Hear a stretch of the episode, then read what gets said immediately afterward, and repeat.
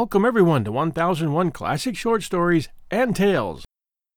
Today, two great Lovecraft stories, The Terrible Old Man and Beyond the Wall of Sleep.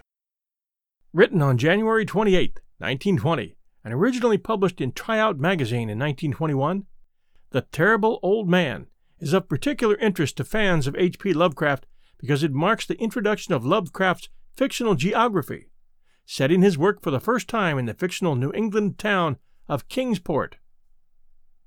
Today's first story, The Terrible Old Man, by H P Lovecraft. It was the design of Angelo Ricci and Joe Zanuck and Manuel Silva to call on the terrible old man. This old man dwells all alone in a very ancient house on Water Street near the sea, and is reputed to be both exceedingly rich and exceedingly feeble, which forms a situation very attractive to men of the profession of Masters Ricci, Zanuck, and Silva, for that profession was nothing less dignified than robbery. The inhabitants of Kingsport say and think many things about the terrible old man, which generally keep him safe from the attention of gentlemen like Mister Ricci and his colleagues, despite the almost certain fact that he hides a fortune of indefinite magnitude somewhere about his musty and venerable abode. He is, in truth, a very strange person, believed to have been a captain of East India clipper ships in his day, so old that no one can remember when he was young, and so taciturn that few know his real name. Among the gnarled trees in the front yard of his aged and neglected place, he maintains a strange collection of large stones, oddly grouped and painted so that they resemble the idols in some obscure Eastern temple. This collection frightens away most of the small boys who love to taunt the terrible old man about his long white hair and beard, or to break the small paned windows of his dwelling with wicked missiles. But there are other things which frighten the older and more curious folk who sometimes steal up to the house to peer into the dusty panes. These folk say that on a table in a bare room on the ground floor are many peculiar bottles, in each a small piece of lead suspended pendulum-wise from a string. And they say that the terrible old man talks to these bottles, addressing them by such names as Jack, Scarface, Long Tom, Spanish Joe, Peters, and Mate Ellis, and that whenever he speaks to a bottle, the little lead pendulum within makes a certain definite vibration, as if in answer. Those who have watched the tall, lean, terrible old man in these peculiar conversations do not watch him again. But Angelo Ricci and Joe Zanuck and Manuel Silva were not of Kingsport blood. They were of that new and heterogeneous alien stock which lies outside the charmed circle of New England life and traditions, and they saw in the terrible old man merely a tottering, almost helpless greybeard who could not walk without the aid of his knotted cane, and whose thin, weak hands shook pitifully. They were really quite sorry in their way for the lonely, unpopular old fellow, whom everybody shunned, and at whom all the dogs barked singularly. But business is business, and to a robber whose soul is in his profession, there is a lure and a challenge about a very old and very feeble man who has no account at the bank, and who pays for his few necessities at the village store with Spanish gold and silver, minted two centuries ago. Masters Ricci, Zanuck, and Silva selected the night of April eleventh for their call. Mister Ricci and Mister Silva were to interview the poor old gentleman, whilst Mister Zanuck waited for them and their presumable metallic burden with a covered motor car on Ship Street, by the gate in the tall rear wall of their host's grounds. Desired to avoid needless explanations in case of unexpected police intrusions prompted these plans for a quiet and unostentatious departure. As prearranged, the three adventurers started out separately in order to prevent any evil-minded suspicions afterward. Masters Ricci and Silva met in Water Street by the old man's front gate. And although they did not like the way the moon shone down upon the painted stones through the budding branches of the gnarled trees, they had more important things to think about than mere idle superstition. They feared it might be unpleasant work, making the terrible old man loquacious concerning his hoarded gold and silver. For aged sea captains are notably stubborn and perverse. Still, he was very old and very feeble, and there were two visitors. Masters Ricci and Silva were experienced in the art of making unwilling persons voluble, and the screams of a weak and exceptionally venerable man can be easily muffled. So they moved up to the one-lighted window and heard the terrible old man talking childishly to his bottles with pendulums. Then they donned masks and knocked politely at the weather-stained oaken door. Waiting seemed very long to Mister Zanuck as he fidgeted restlessly in the covered motor car by the terrible old man's back gate in Ship Street. He was more than ordinarily tender-hearted, and he did not like the hideous screams he had heard in the ancient house just after the hour appointed for the deed. Had he not told his colleagues to be as gentle as possible with the pathetic old sea captain? Very nervously he watched that narrow oaken gate in the high and ivy-clad stone wall. Frequently he consulted his watch, and wondered at the delay. Had the old man died before revealing where his treasure was hidden, and had a thorough search become necessary? Mister Zanuck did not like to wait so long in the dark in such a place. Then he sensed a soft tread, or tapping, on the walk inside the gate, heard a gentle fumbling at the rusty latch, and saw the narrow, heavy door swing inward. And in the pallid glow of the single dim street lamp, he strained his eyes to see what his colleagues had brought out of that sinister house which loomed so close behind. But when he looked, he did not see what he had expected, for his colleagues were not there at all, but only the terrible old man leaning quietly on his knotted cane and smiling hideously. Mister Zanuck had never before noticed the color of that man's eyes, and now he saw that they were yellow. Little things make considerable excitement in little towns, which is the reason the Kingsport people talked all that spring and summer about the three unidentifiable bodies, horribly slashed as with many cutlasses, and horribly mangled as by the tread of many cruel boot heels, which the tide washed in. And some people even spoke of things as trivial as the deserted motor car found in Ship Street, or certain especially inhuman cries, probably of a stray animal or migratory bird, heard in the night by wakeful citizens. But in this idle village gossip, the terrible old man took no interest at all. He was by nature reserved, and when one is aged and feeble, one's reserve is doubly strong. Besides, so ancient a sea captain must have witnessed scores of things much more stirring in the far-off days of his unremembered youth. Our second story, Beyond the Wall of Sleep, by H P Lovecraft.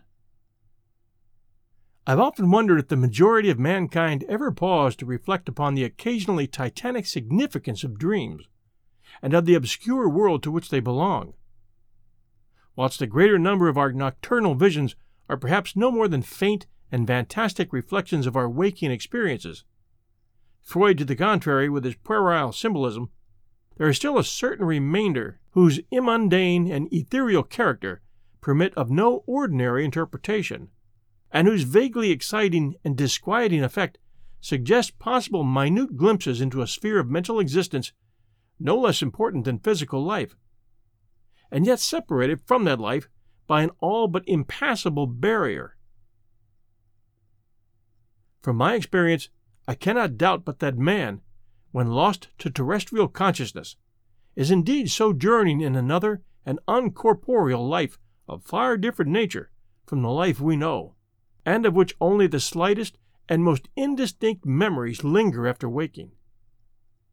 From those blurred and fragmentary memories, we may infer much, yet prove little. We may guess that in dreams, life, matter, and vitality, as the earth knows such things, are not necessarily constant, and that time and space do not exist as our waking selves comprehend them. Sometimes I believe that this less material life is our truer life, and that our vain presence on the terraqueous globe is itself the secondary or merely virtual phenomenon. With everything you have on your plate, earning your degree online seems impossible. But at Grand Canyon University, we specialize in helping you fit a master's degree in business into your busy day. Your graduation team, led by your own G C U counselor, provides you with the personal support you need to succeed. Achieve your goals with a plan and team behind you. Find your purpose at Grand Canyon University. Visit G C U dot E D U. It was from a youthful reverie filled with speculations of this sort that I arose one afternoon in the winter of nineteen hundred to nineteen oh one, when to the state psychopathic institution in which I served as an intern was brought the man whose case has ever since haunted me so unceasingly. His name, as given on the records, was Joe Slater, and his appearance was that of a typical denizen of the Catskill Mountain region, one of those strange, repellent scions of a primitive colonial peasant stock whose isolation for nearly three centuries in the hilly fastnesses of a little-traveled countryside has caused them to sink to a kind of barbaric degeneracy, rather than advance with their more fortunately placed brethren of the thickly settled districts. Among these odd folk who correspond exactly to the decadent element of white trash in the South, law and morals are non-existent, and their general mental status is probably below that of any other section of Native American people. Joe Slater, who came to the institution in the vigilant custody of four state policemen, and who is described as a highly dangerous character, certainly presented no evidence of his perilous disposition when I first beheld him. Though well above the middle stature, and of somewhat brawny frame, he was given an absurd appearance of harmless stupidity by the pale, sleepy blueness of his small, watery eyes, the scantiness of his neglected and never-shaven growth of yellow beard, and the listless drooping of his heavy nether lip. His age was unknown, since among his kind neither family records nor permanent family ties exist. But from the baldness of his head in front, and from the decayed condition of his teeth, the head surgeon wrote him down as a man of about forty. From the medical and court documents, we learned all that could be gathered of his case. This man, a vagabond, hunter, and trapper, had always been strange in the eyes of his primitive associates. He had habitually slept at night beyond the ordinary time, and upon waking, would often talk of unknown things in a manner so bizarre as to inspire fear even in the hearts of an unimaginative populace. Not that his form of language was at all unusual, for he never spoke save in the debased petals of his environment, but the tone and tenor of his utterances were of such mysterious wildness that none might listen without apprehension.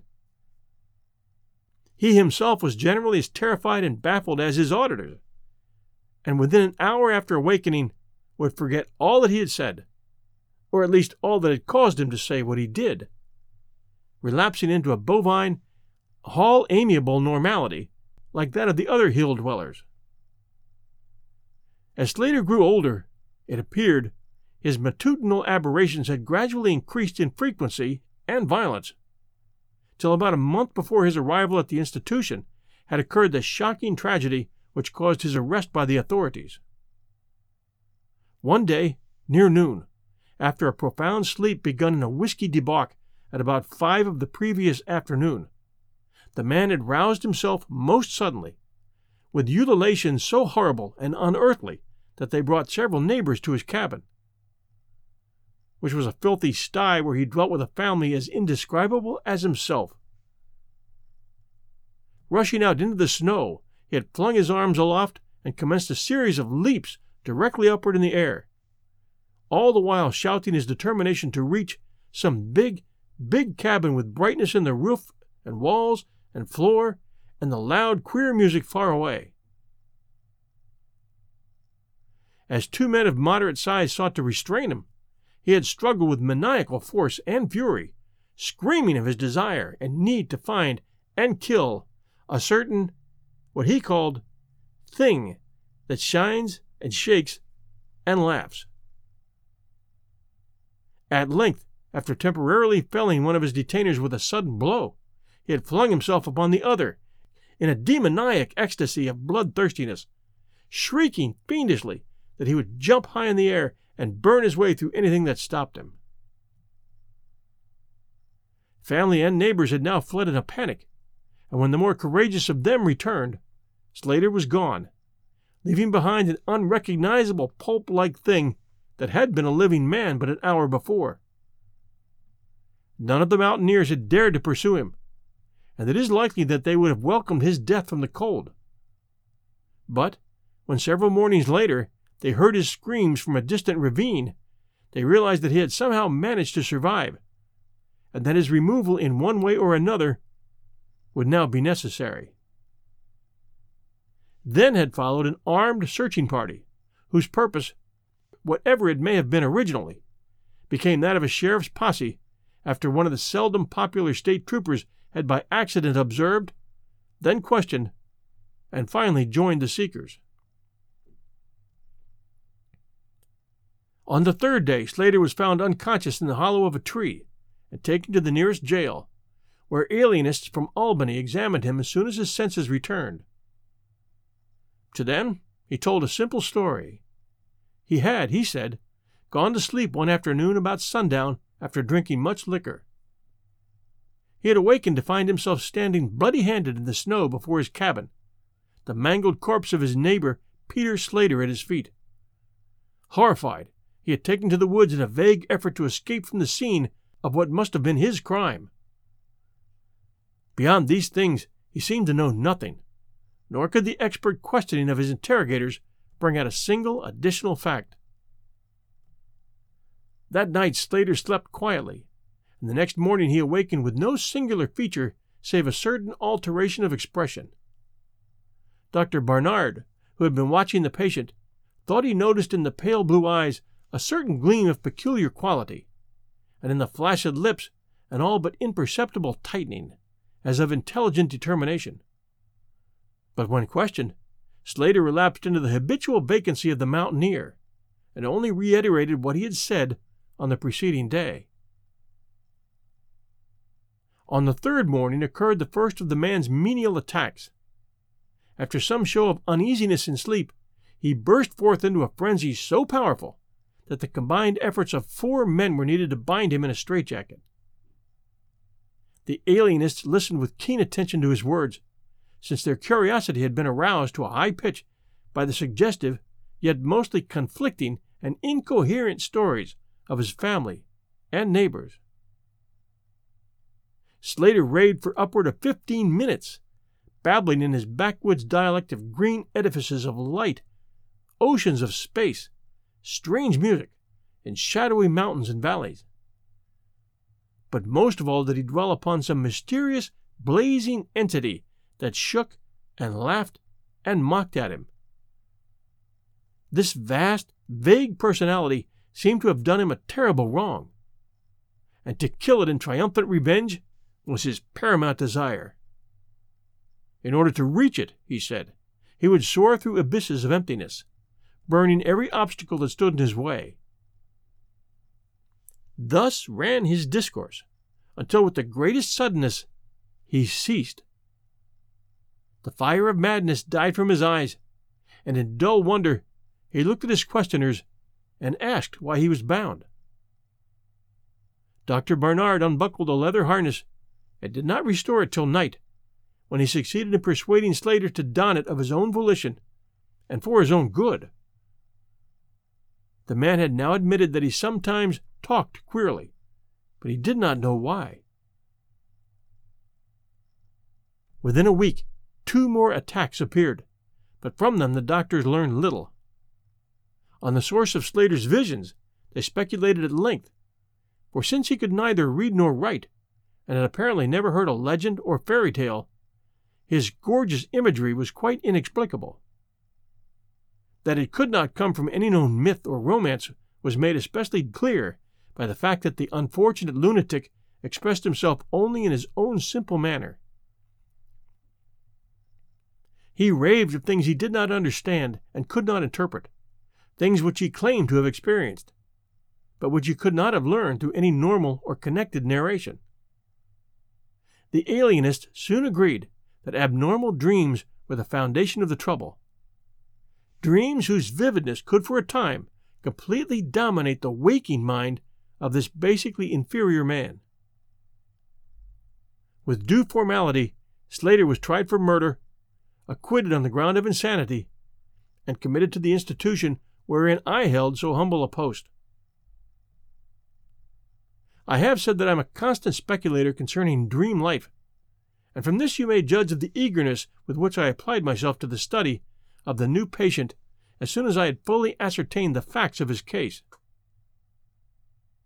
He seemed to sense a certain friendliness in me, born no doubt of the interest I could not conceal, and the gentle manner in which I questioned him. Not that he ever recognized me during his attacks, when I hung breathlessly upon his chaotic but cosmic word pictures, but he knew me in his quiet hours, when he would sit by his barred window weaving baskets of straw and willow, and perhaps pining for the mountain freedom he could never again enjoy.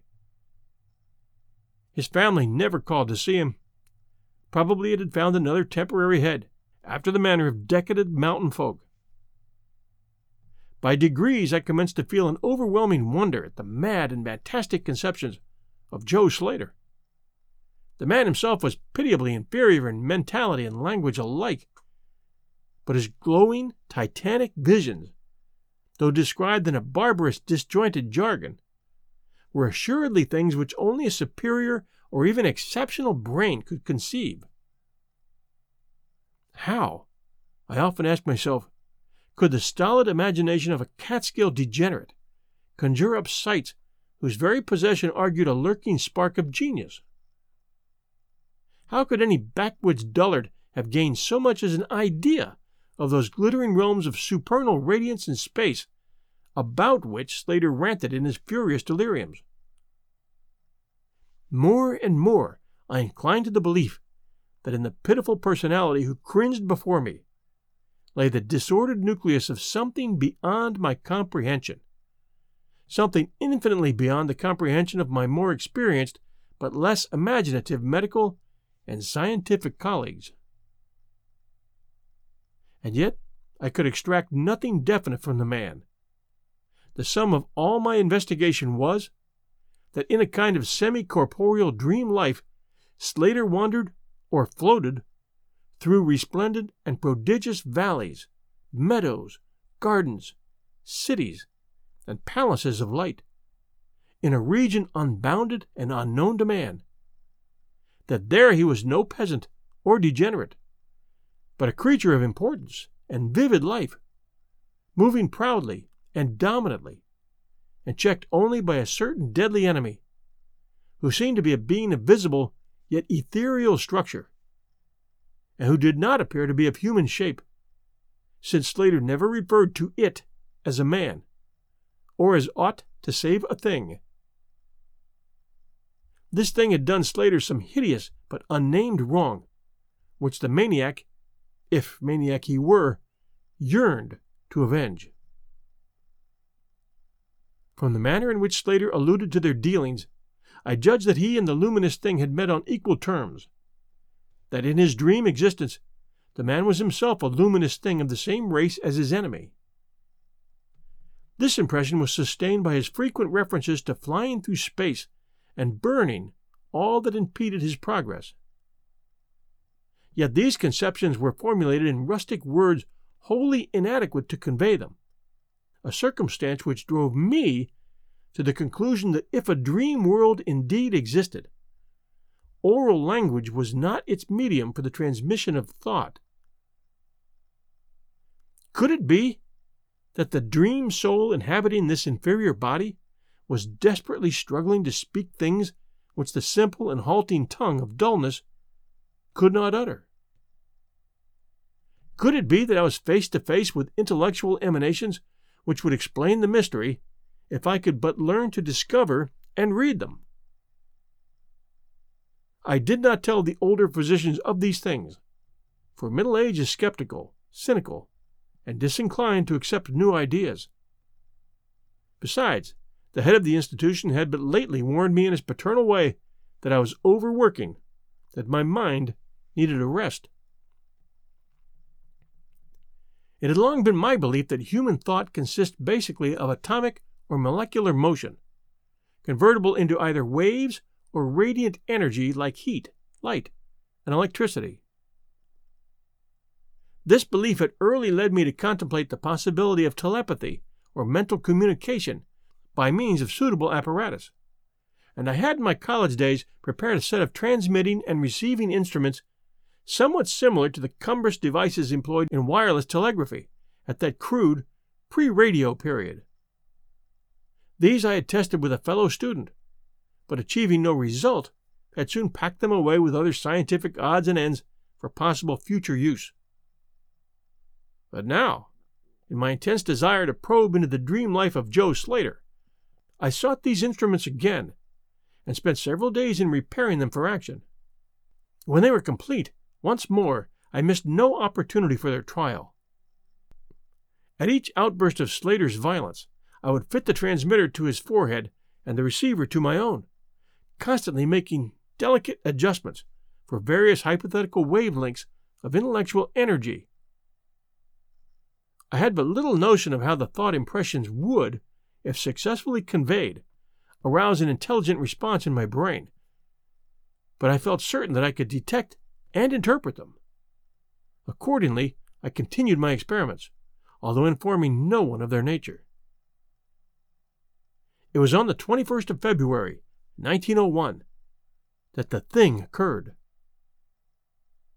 As I look back across the years, I realize how unreal it seems, and sometimes wonder if old Doctor Fenton was not right when he charged it all to my excited imagination. I recall that he listened with great kindness and patience when I told him, but afterward gave me a nerve powder and arranged for the half year's vacation on which I departed the following week. That fateful night I was wildly agitated and perturbed, for despite the excellent care he had received, Joe Slater was unmistakably dying. Perhaps it was his mountain freedom that he missed, or perhaps the turmoil in his brain had grown too acute for his rather sluggish physique. But at all events, the flame of vitality flickered low in the decadent body. He was drowsy near the end, and as darkness fell, he dropped off into a troubled sleep. I did not strap on the straitjacket, as was customary when he slept, since I saw that he was too feeble to be dangerous, even if he woke in mental disorder once more before passing away. But I did place upon his head and mine the two ends of my cosmic radio, hoping against hope for a first and last message from the dream world in the brief time remaining. In the cell with us was one nurse, a mediocre fellow who did not understand the purpose of the apparatus, or think to inquire into my course. As the hours wore on, I saw his head droop awkwardly in sleep, but I did not disturb him. I myself, lulled by the rhythmical breathing of the healthy and the dying man, must have nodded a little later. The sound of weird, lyric melody was what aroused me. Chords, vibrations, and harmonic ecstasies echoed passionately on every hand, while on my ravished sight burst the stupendous spectacle, ultimate beauty. Walls, columns, and architraves of living fire blazed effulgently around the spot where I seemed to float in the air, extending upward to an infinitely high, vaulted magnificence, vaulted dome of indescribable splendor.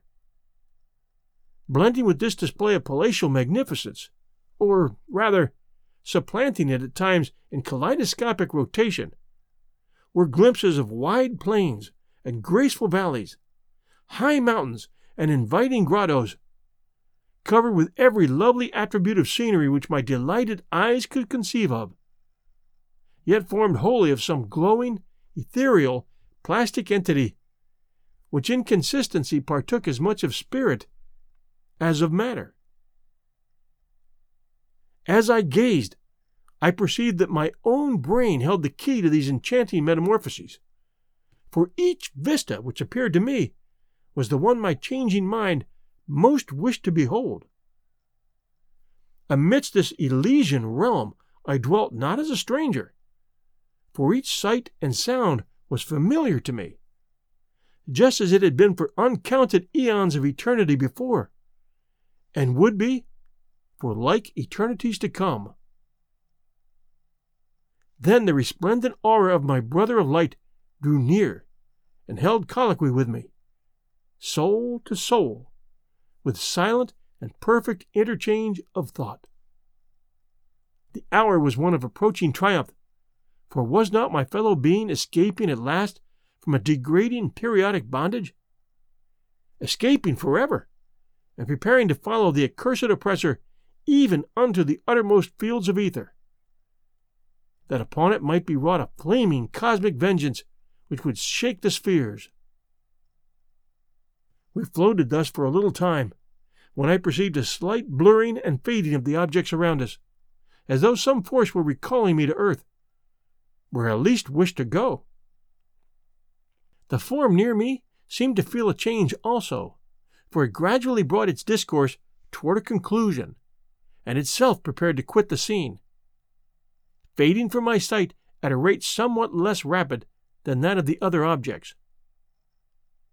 A few more thoughts were exchanged, and I knew that the luminous one and I were being recalled to bondage, though for my brother of light it would be the last time, the sorry planet shell being well nigh spent. In less than an hour my fellow would be free to pursue the oppressor along the Milky Way and past the hither stars, to the very confines of infinity. A well-defined shock separates my final impression of the fading scene of light from my sudden and somewhat shamefaced awakening and straightening up in my chair, as I saw the dying figure on the couch move hesitantly. Joe Slater was indeed awaking, though probably for the last time.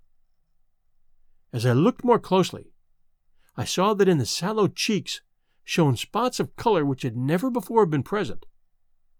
The lips, too, seemed unusual, being tightly compressed, as if by the force of a stronger character than had been Slater's. The whole face finally began to grow tense, and the head turned restlessly with closed eyes. I did not rouse the sleepy nurse, but readjusted the slightly disarranged headband of my telepathic radio, intent to catch any parting message the dreamer might have to deliver. All at once the head turned sharply in my direction, and the eyes fell open, causing me to stare in blank amazement at what I beheld. The man who had been Joe Slater, the Catskill decadent, was gazing at me with a pair of luminous, expanding eyes, whose blue seemed subtly to have deepened. Neither mania nor degeneracy was visible in that gaze, and I felt beyond a doubt that I was viewing a face behind which lay an active mind of high order. At this juncture, my brain became aware of a steady external influence operating upon it. I closed my eyes to concentrate my thoughts more profoundly, and was rewarded by the positive knowledge that my long-sought mental message had come at last. Each transmitted idea formed rapidly in my mind, and though no actual language was employed, my habitual association of conception and expression was so great that I seemed to be receiving the message in ordinary English. "Joel Slater is dead," came the soul petrifying voice of an agency from beyond the wall of sleep. My opened eyes sought the couch in curious horror, but the blue eyes were still calmly gazing, and the countenance was still intelligently animated. "He is better dead, for he was unfit to bear the active intellect of cosmic entity. His gross body could not undergo the needed adjustments between ethereal life and planet life. He was too much an animal, too little a man. Yet it is through his deficiency that you have come to discover me, for the cosmic and planet souls rightly should never meet. He has been in my torment and diurnal prison for forty-two of your terrestrial years. I am an entity like that which you yourself become in the freedom of dreamless sleep. I am your brother of light, and have floated with you in the effulgent valleys. It is not permitted me to tell your waking earth self of your real self. But we are all roamers of vast spaces and travelers in many ages. Next year, I may be dwelling in the Egypt which you call ancient, or in the cruel empire of San Chan, which is to come three thousand years hence. You and I have drifted to the worlds that reel about the red Arcturus, and dwell in the bodies of the insect philosophers that crawl proudly over the fourth moon of Jupiter. How little does the earth self know life and its extent? How little, indeed, ought it to know for its own tranquility? Of the oppressor, I cannot speak. You, on earth, have unwittingly felt its distant presence. You, who without knowing idly gave the blinking beacon the name of Algol, the demon star. It is to meet and conquer the oppressor that I have vainly striven for eons, held back by bodily encumbrances. Tonight, I go as a nemesis bearing just and blazingly cataclysmic vengeance. Watch me in the sky, close by the demon star. I cannot speak longer, for the body of Joe Slater grows cold and rigid, and the coarse brains are ceasing to vibrate as I wish. You have been my only friend on this planet, the only soul to sense and seek for me within the repellent form which lies on this couch. We shall meet again, perhaps in the shining mists of Orion's sword, perhaps on a bleak plateau in prehistoric Asia, perhaps in unremembered dreams tonight, perhaps in some other form an eon hence, when the solar system shall have been swept away. At this point the thought waves abruptly ceased. The pale eyes of the dreamer, or should I say, dead man, commenced to glaze fishily. In a half stupor I crossed over to the couch and felt of his wrist, but found it cold, stiff, and pulseless. The sallow cheeks paled again, and the thick lips fell open, disclosing the repulsively rotten fangs of the degenerate Joe Slater. I shivered, pulled a blanket over the hideous face, and awakened the nurse. Then I left the cell and went silently to my room. I had an instant and unaccountable craving for a sleep whose dreams I should not remember. The climax? What plain tale of science can boast of such a rhetorical effect? I have merely set down certain things appealing to me as fact, allowing you to construe them as you will. As I've already admitted, my superior, old Doctor Fenton, denies the reality of everything I have related. He vows that I was broken down with nervous strain and badly in need of a long vacation on full pay, which he so generously gave me. He assures me on his professional honor that Joe Slater was but a low-grade paranoiac, whose fantastic notions must have come from the crude hereditary folk tales which circulated even in the most decadent of communities. All this he tells me, yet I cannot forget what I saw in the sky on the night after Slater died. Lest you think me a biased witness, another pen must add this final testimony, which may perhaps supply the climax you expect. I will quote the following account of the star Nova Persei, verbatim, from the pages of that eminent astronomical authority, Professor Garrett P. Service. Quote, on February twenty-second, nineteen oh one, a marvelous new star was discovered by Doctor Anderson of Edinburgh, not very far from Algol. No star had been visible at that point before. Within twenty-four hours, the stranger had become so bright that it outshone Capella. In a week or two, it had visibly faded, and in the course of a few months, was hardly discernible with the naked eye. Thanks for joining us for some much-requested H P. Lovecraft at one thousand one Classic Short Stories and Tales. We're asking two very important things of you if you enjoy our show or shows here at one thousand one Stories Network, and they are very important to me in terms of keeping one thousand one going forward. Number one, we're asking that if you enjoy our one thousand one Stories Network and want to see us move forward, to please take a moment and visit our Patreon page at patreon.com slash 1001 Stories Network. That's Patreon, P A T R E O N, dot com, forward slash one thousand one Stories Network, and pledge a few dollars a month, less than a cup of blended coffee, to help us cover expenses here. Our Patreon supporters are appreciated very much. And number two, please tell a friend about us and help or encourage them to subscribe to our shows. Our one thousand one Network shows have a therapeutic effect. Many people today are experiencing stressful lives, and our one thousand one shows offer a chance to elevate the mind, to escape from the sometimes harmful effects of T V, and become more literate and informed. I have no doubt that we entertain some of the most educated and well-balanced people in the world, judging from your reviews. All we ask is that you tell others about us. And sending us reviews at Apple is also a great way to tell others. And that includes Stitcher dot com. They also take reviews at Android. Thanks to all of you who take the time to do that. And here are some recent reviews. The first one, five stars. What a great podcast. Classic short stories presented in a clear and professional manner. That one from G-Man Brad, Apple Podcast, U S. And this one, Many an Hour, five stars. John is a storyteller in the classic sense. This podcast has opened up a new world for my twelve-year-old son. He was stuck reading modern children's books and gaming manuals, not interested in any older writings. John has helped me introduce him to a classic adventure and suspense. His current favorites are London and Lovecraft. We now enjoy all of the one thousand one podcast and spend Sunday nights listening.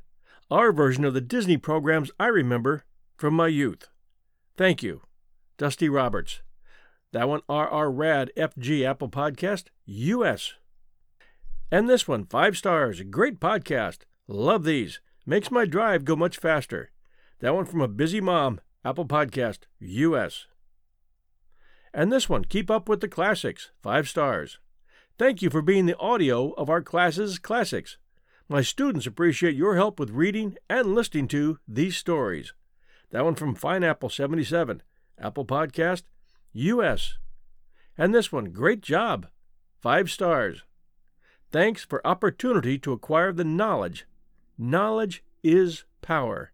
That one from Roshan two twenty-one B, Apple Podcast, India. And this one, five stars, thankful. Thank you, Mister Hagedorn, for doing all of your wonderful podcasts. As a teenager, I had developed bad habits, but your podcast brought me back to reality.